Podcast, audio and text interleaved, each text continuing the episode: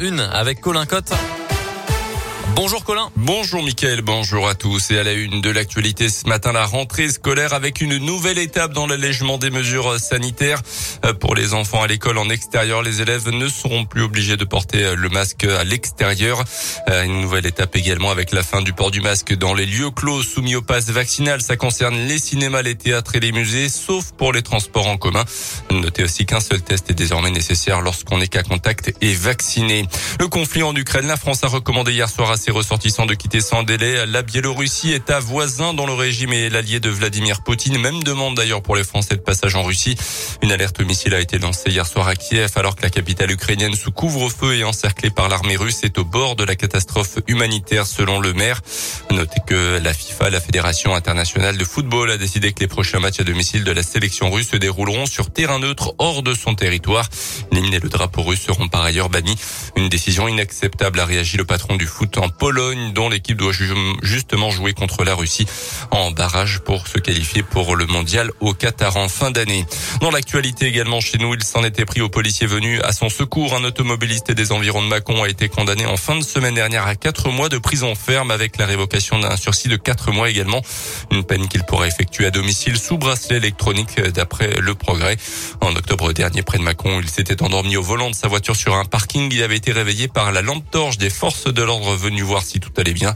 L'homme s'était ensuite emporté quelques instants plus tard en insultant copieusement les policiers. Quand le Made in Auvergne-Rhône-Alpes remplace le Made in China ou le Made in Italie, Payapat est un bel exemple de retour en France d'une activité délocalisée. Cette entreprise créée en 2019 par Mathieu Laurençon, un étudiant bressant de 21 ans, vend des pailles en pâte alimentaire, une alternative éco-responsable aux pailles en plastique désormais interdites à la vente ou bien en carton.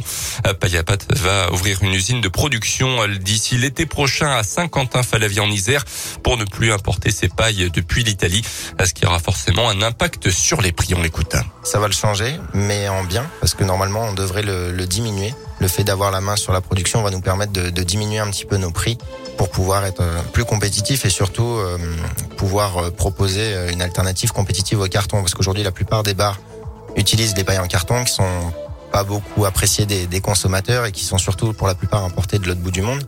Nous, on veut proposer une solution made in France, qualitative, qui plaît aux gens à un tarif quasi égal.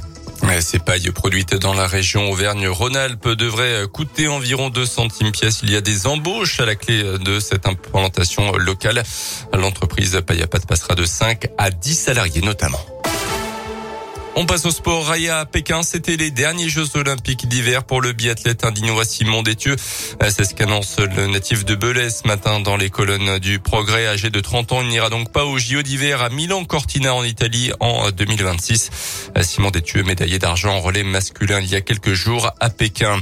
On termine avec du foot et la défaite de l'OL en Ligue 1 hier soir. La septième en championnat cette saison contre Lille, champion de France en titre. Un but à zéro score final.